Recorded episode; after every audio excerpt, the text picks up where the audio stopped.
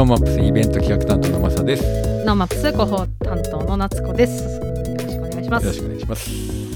1個おめでたいお話がございまして、はい、昨年の6月30日に、出演いただいておりました、北海道新聞社の記者の本庄彩香さん、出ていただきまして、札幌集中のリアルという連載記事のことをお話しいただいたんですけども、ノーマップスレディオボリューム58、お聞きください。こちらのですね、札幌の、今と、北海道と札幌の豊かさとか、札幌に集中することによって地方がどうなってるのかみたいなことを、すごくその独自の取材で浮き彫りにしていくっていう企画をずっとやられていらっしゃったんですけども、これの面白かった、これのですね、連載記事をまとめた書籍が発売になっておりまして、あれその話あったっけ？書籍にしないんですかっていうのはその時本庄さんに言ってたんですよ。これ絶対書籍化したらいいじゃないですかって、多分決まってたんだろうね、その時は。決まってたかきっと、けど、言えないだろうから、あれなんだけど、七芒星に輝きをニセコの奇跡札幌集中のリアルということで、2020年2月から約2年間にわたって北海道新聞朝刊に連載してきた企画、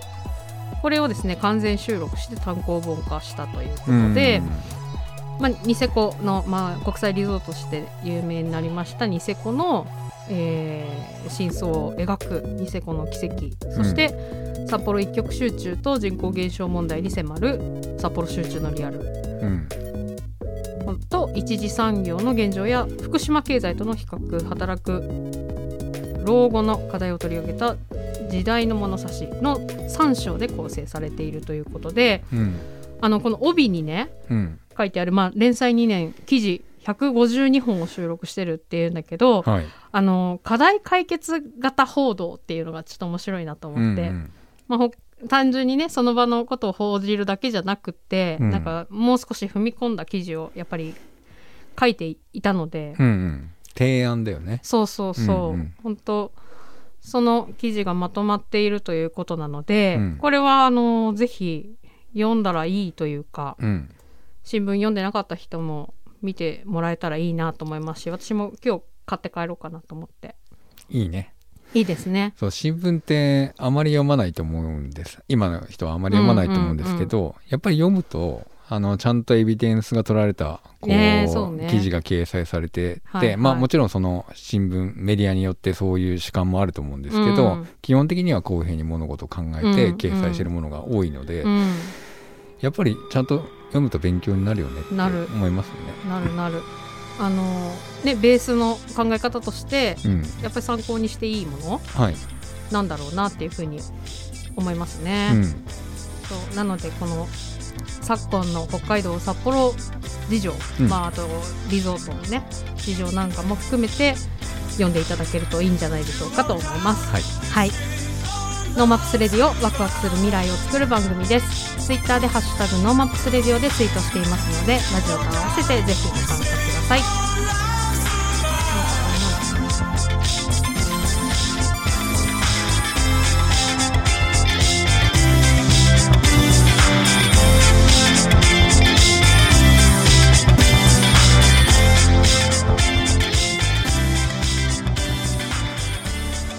ノーマップスレディオ、今日は音と旅スタッフの南翔子さんとお電話つないでおります。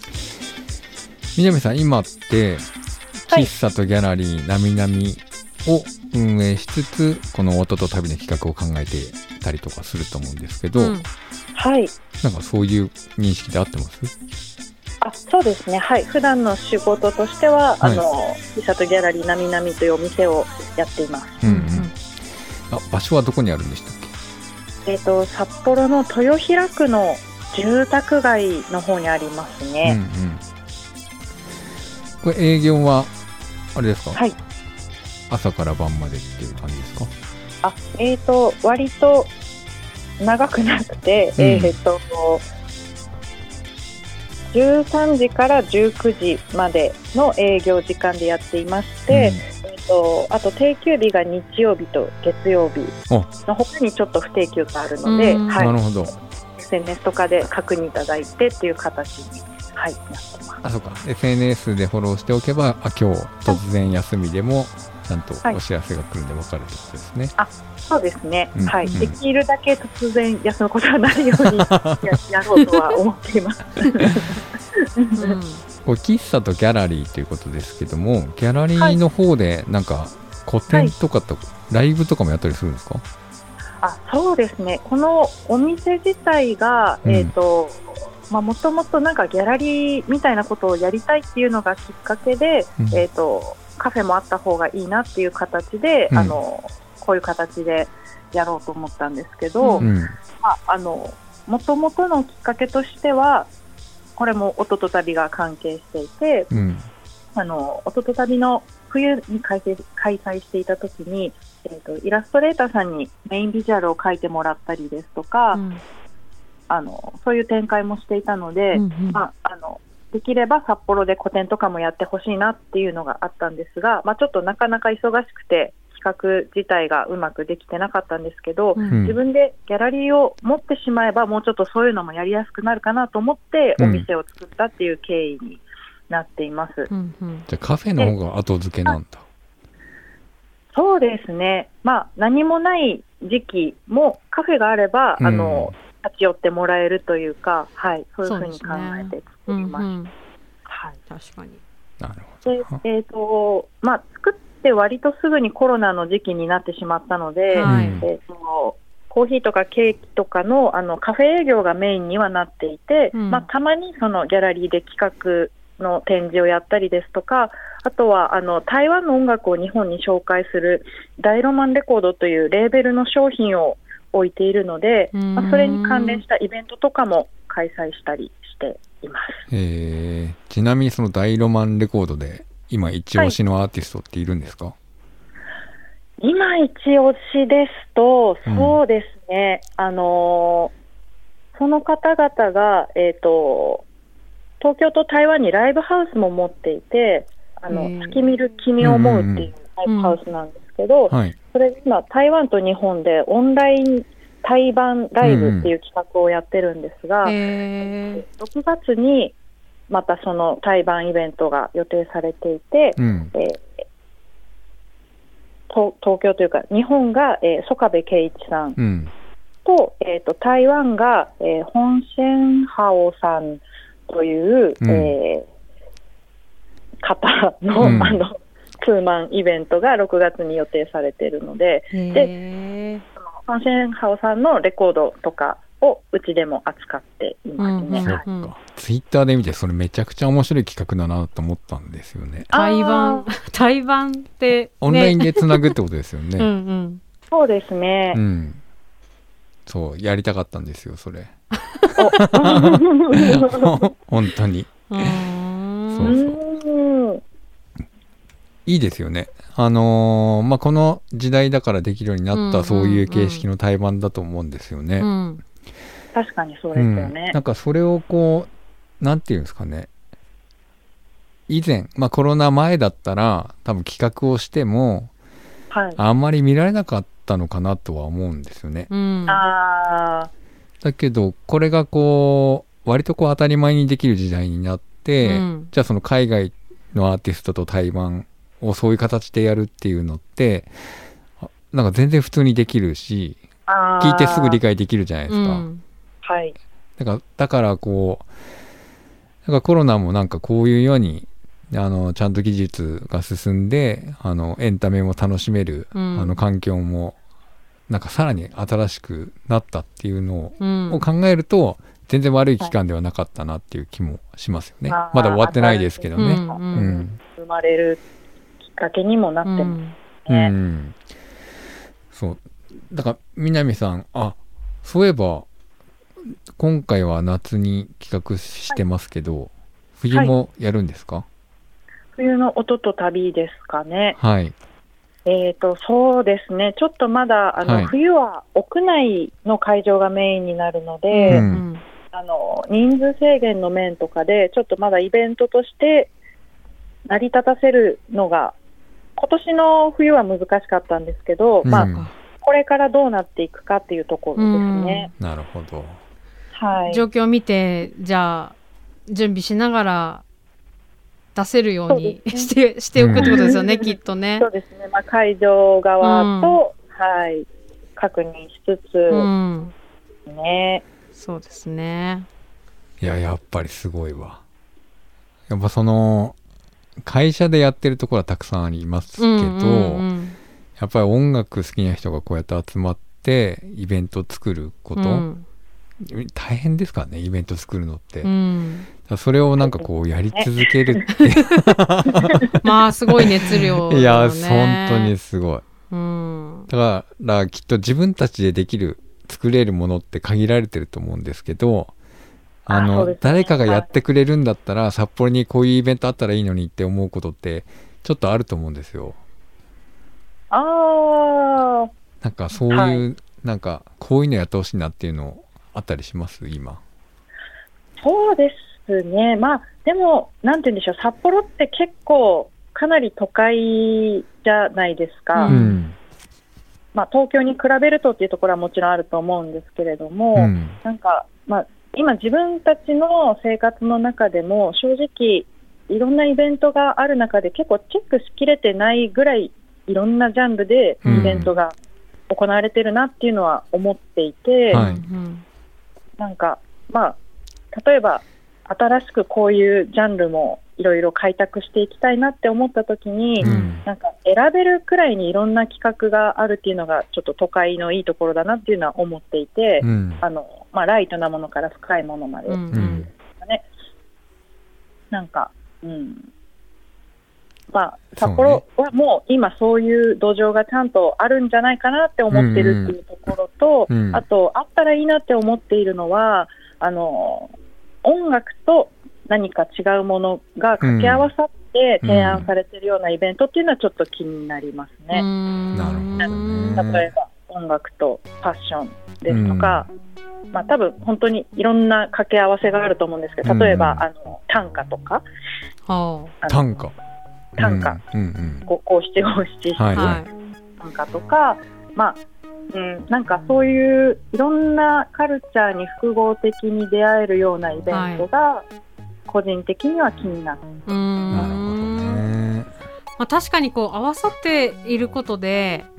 なんかどっち側かの引き出ししかなくても、全く別のジャンルの引き出しを手に入れるチャンスになるっていうのは、いいですよね。広がっていく、その参加者側も広がっていくというか。そうですね、なんかすごいそういうのって豊かだなって思いますね。確かにコミュニティもね、両方から来てくれるってなると、また出会う人も違いますし、まあ、集客面でもそうだね、変わってきますもんね、きっと。おそらくそうですね、まあ、結構口コミというか、なんか身近な人から面白いイベントの話を聞いていくっていうのが多分今は多いんだとは思うんですけど、なかなかこう大きく情報が広がらないっていうのはネックになってるかなと思うところはあって、そういう意味でも複合的なもの、まあ、フェスも多分そういう要素もあるとも思ってるんですけど、そういうものが気になってます。なるほど、南さん、やっぱイベントちょっとコロナで開催できなかったりして大変な時期もあったと思うんですけども、それでもこうやってイベントを継続的に開催していくことって、なんか自分の中でそういう理由ってあったりします？そうですね、おととたびが2020年にコロナで中止になったっていうのがまず大きいこととしてあったんですけど、まあ状況が最初はこう緊急事態宣言が初めて出て、みんなこう家にずっといるっていう期間とかもあったと思うんですけど、まあ、そういう期間も経てまたこう音と旅を開催するにはっていうのを考えたときに、まずは自分たちで小さい規模でもイベントを運営してみないといきなりはまたできないっていうのは思って、最初は2020年の秋に札幌パルコの屋上で100名限定のアコースティックライブを企画したんですけれども、それが私たちのコロナ以降の最初のイベントになったんですが、やっぱり音楽のライブって素晴らしいですし、不安のない環境で楽しんでもらえるものを作るっていうのができたっていうのが結構大きかったんですよね。で、そのパルコの屋上のイベントの後に、規模を拡大して、去年のおととたびイングリーンというイベントを、去年の6月に芸術の盛り上がりステージで開催したんですけれども、その時もまた緊急事態宣言中の開催にはなってしまったんですが、そうですね、音楽のある日常を手放したくなくて、大きい音で生のライブを見たいっていう思いで、どんな状況でもなんか何が何でも開催するみたいな気持ちを持ってやっていたっていう面があります。で、なんかコロナ前の形を今もやるにはどうしたらっていうようなやり方ではなくて、今の状況だとどんな形だったらできるんだろうっていうのを考えて、形にしたっていうものが去年のものだったんですけど、なんか来ていたお客様もそうですし、出演者の方々にもすごく楽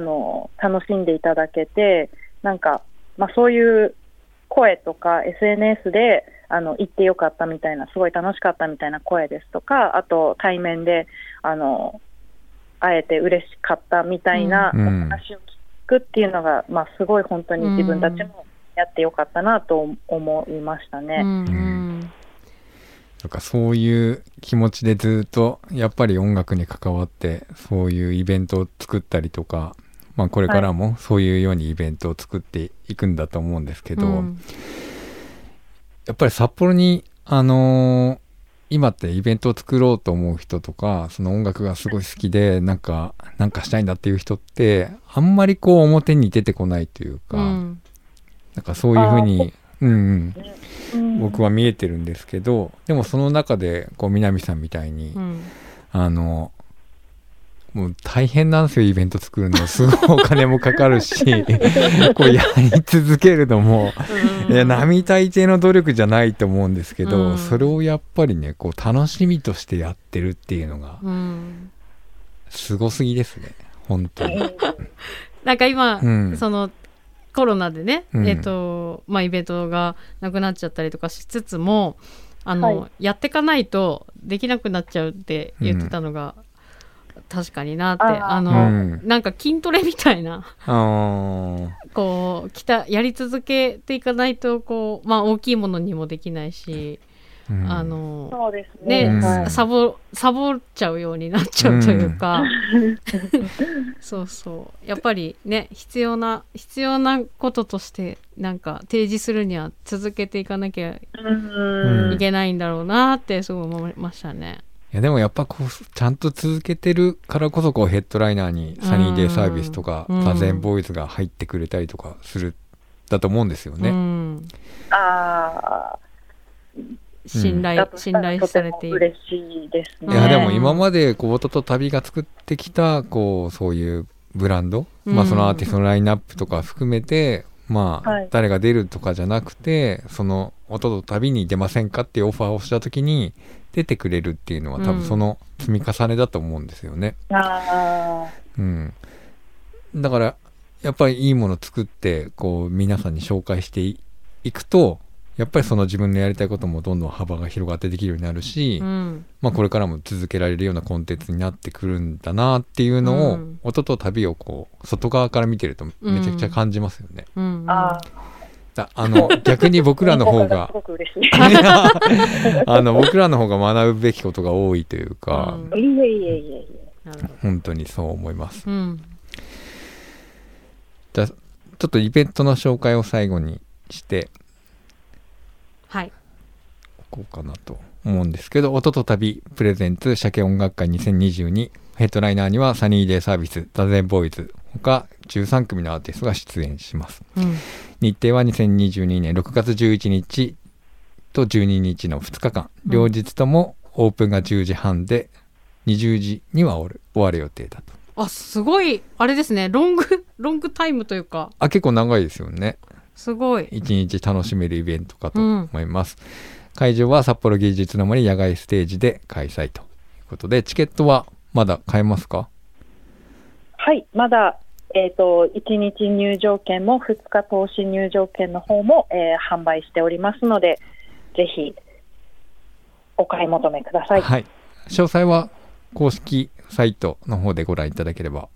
という感じですかね。そうですね、はい、わかりました。じゃあノーマップスのツイッターにも、うんうん、ページの方をアップしておきますので、はい、そちらから皆さんご覧いただければと思います、うん、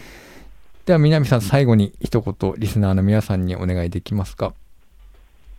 はい、今年から新たに、鮭音楽会という名前で初夏に毎年イベントをやっていくことにしました、うん、ステージは一つだけで、来ているお客さん全員で同じアーティストを見て、好きなアーティストはもちろん、もしかすると今まで聞いたことのないアーティストも中にはいるかもしれないんですけれども、うん、そういう出会いも含めて楽しんでほしいと思っております、うん、また、音楽を中心としながら、なんて言うんでしょう、いろいろ遊べるコンテンツですとか、そういうものもアップデートしていこうと思っているので、コロナの面では不安のない形で、でも楽しいこともいろいろ増やして開催しようと思っておりますので、ぜひ遊びに来てください。皆さんありがとうございます。今日は音と旅プレゼンツ鮭音楽会に2022について、音と旅スタッフの南翔子さんにお話を伺いました。ありがとうございました。ありがとうございました。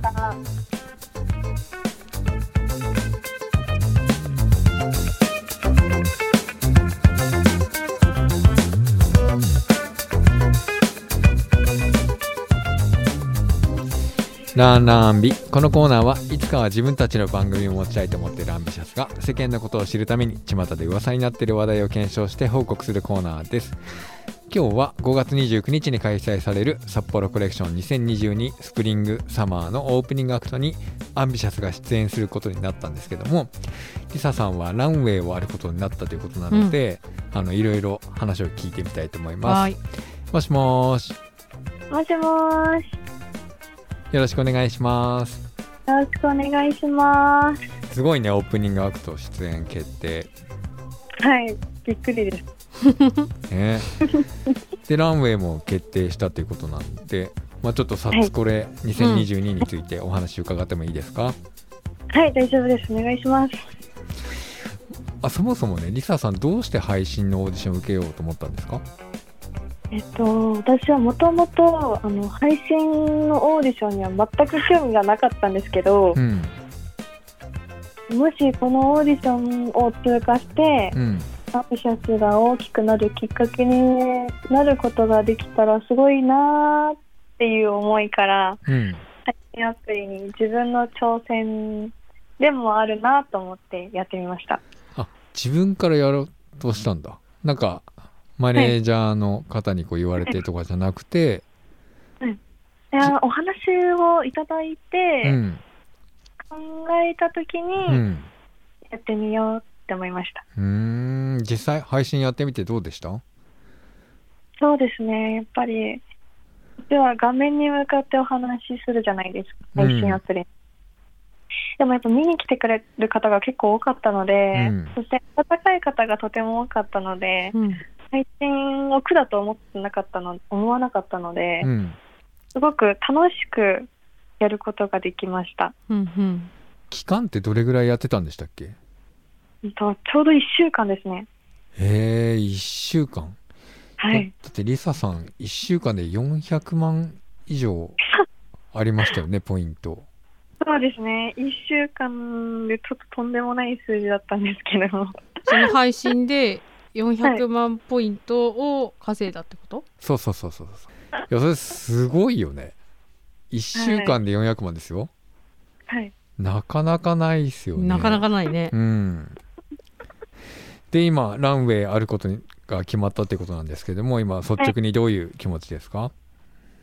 い、そうですね。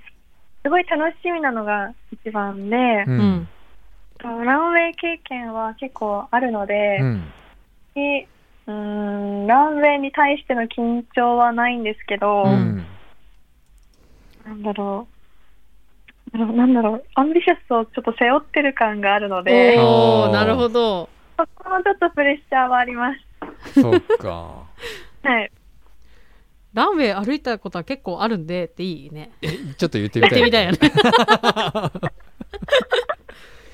確かにね、一人じゃなくてね、アンビシャスっていう、アンビシャスのLiSAとして歩くってことだね。そうです、はい、でオープニングアクトも出演するじゃない、はい、でこれまでのライブだと、割とこうたくさん人がいる前、レバンガ北海道の、ハーフタイム、ハーフタイムでショーケースがあったりとかしたと思うんだけど、そこともまた全く違うお客さんの前でやると思うんですよね、札幌コレクションって、ファッションが好きで、いわゆるこう自分に近い人たちの前でこう、やる感じになると思うんですよね。はい、全員ファンにすることできると思いますそうですね、そういう気持ちでやりたいと思います。そうだから、みんなおしゃれだし、ファッションも好きだし、音楽も好きだし、音楽もなんかこうロックとかそういう感じじゃなくて、今っぽい音楽が好きなイメージがあるんで、きっとなんかこう好きなものとかところって似てると思うんですよね。だからそういう人たちがこう自分たちを見て、あ、なんかかっこいいなとかいいなとか思ってもらえるのってすごい大事なことだと思うんで、もう過去ないぐらいのベストパフォーマンスを皆さんに見せてほしいなと思いますね。俺は誰なんだってことに今なりつつあるけど言いながら思ってたしそう 誰の言葉なんだろうと思ってたけどけどそういう人たちの前でやるのってまだあんまりないでしょ。そうですね、初めてぐらい、はい、面白い、楽しくなりそうですね。そうですね、楽しみです、じゃあ最後にもう一回意気込みの方お願いします。はい、今回オープニングアクトもランウェイも決まったのも、配信オーディションをもう本当1週間の期間の中でたくさん応援してくれた皆さんのおかげで、こうして大きなイベントに北海道を代表して出られるので、本当にありがたみを感じております。私たちはやっぱいつものライブも全力でというテーマでやってるので、札幌コレクションのステージもいつも通りの私たちをお届けできたらなと思っております。なるほど、はい、ではインフォメーションお願いします。はい、アンビシャス情報です。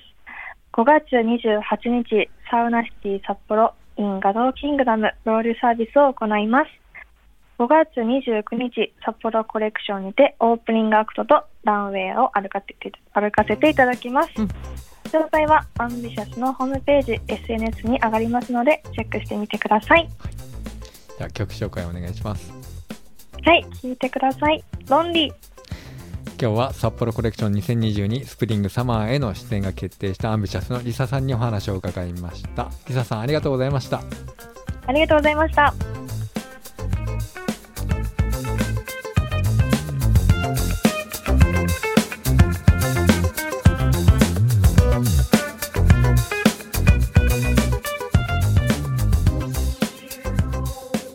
ノーマップスレディオ、今日は音と旅スタッフの南翔子さんとお話しさせていただきました。やっぱいいね、ライブいいね。でもなんかだいぶこうマスク外してもいいよっていう雰囲気が出てきたりとか、出てきたね。なんかスポーツ観戦も声出してもいい席ができたりとか。あ、そうなの？今日ニュースでやってましたね。あ、マジ、いよいよ出せそうかな。なんかそういう空気感、アルコールを飲んだりとか、飲食はちょっと難しいっていう感じでしたけど、応援をする雰囲気はこう出てきたんじゃないですかね。ねえ、ライブで声出したいもの、誰か言うんですかね、今日からいいよっていやそれはさやっぱりマスク外していいのかどうかみたいなのもさ、うん、まあやっぱ言ってくれないと ね、まあ、ねできないもの ね、うん、難しいね。まあけどだいぶ外歩いてる時も、うん、マスクしてない人がちょろちょろ出てきて、うん、出てきてるね、うんうん、で今さいい匂いするじゃない外お花の匂いとかさ、うん、だからやっぱマスクは比較的私も外して歩いてる感じがしますね。まあ自分で考えてね自分がその感染対策しっかりできてるなっていう場所の中で、うん、マスク外したりとかする分には全然構わないと思うから、うん、まああとねうがい手洗いをもうちょっとこまめにしてみるとかね、うん、どういうふうにこうバランス取るかみたいな感じなのかな、うん、まあでもそうやってねイベントもどんどんどんどん復活してきて楽しめるようなものがたくさんできてくるといいですね、ね。なんだっけ3年ぶり開催っていう言葉がめちゃくちゃいろんなところで出るって、うん、あそうね、うん、確かに そうだね、そんな2022年になりそうな感じですね、うんはい、音と旅のもう一回告知をしておきますかね、はい、音と旅プレゼンツ鮭音楽会2022、6月11日土曜日12日日曜日両日とも10時半オープン20時クローズの予定になっています。会場は札幌芸術の森野外ステージで、1日入場券が8000円、うん、当日券だと9000円になり2日投資入場券だと1万5000円、これは前よりのみということになっておりますので、うん、音と旅鮭音楽会のウェブサイトの方をご確認いただければと思います、はい、行くの？行こうかな。あ、いいですね、うんはい、じゃあ会場で会いましょう、はい、本日もお付き合いありがとうございました。ノーマップスレディオのアーカイブはポッドキャスト、Spotify などストリーミングサービスでお聞きいただけます。ノーマップスレディオで検索してください。番組の感想は FM ノースウェーブ番組メールフォームまで、また Twitter ハッシュタグノーマップスレディオでツイートしてください。 Twitter、Facebook のフォローもお待ちしております。今週はノーマップスイベント企画担当のマサとノーマップス広報担当の夏子でお送りしました。また来週。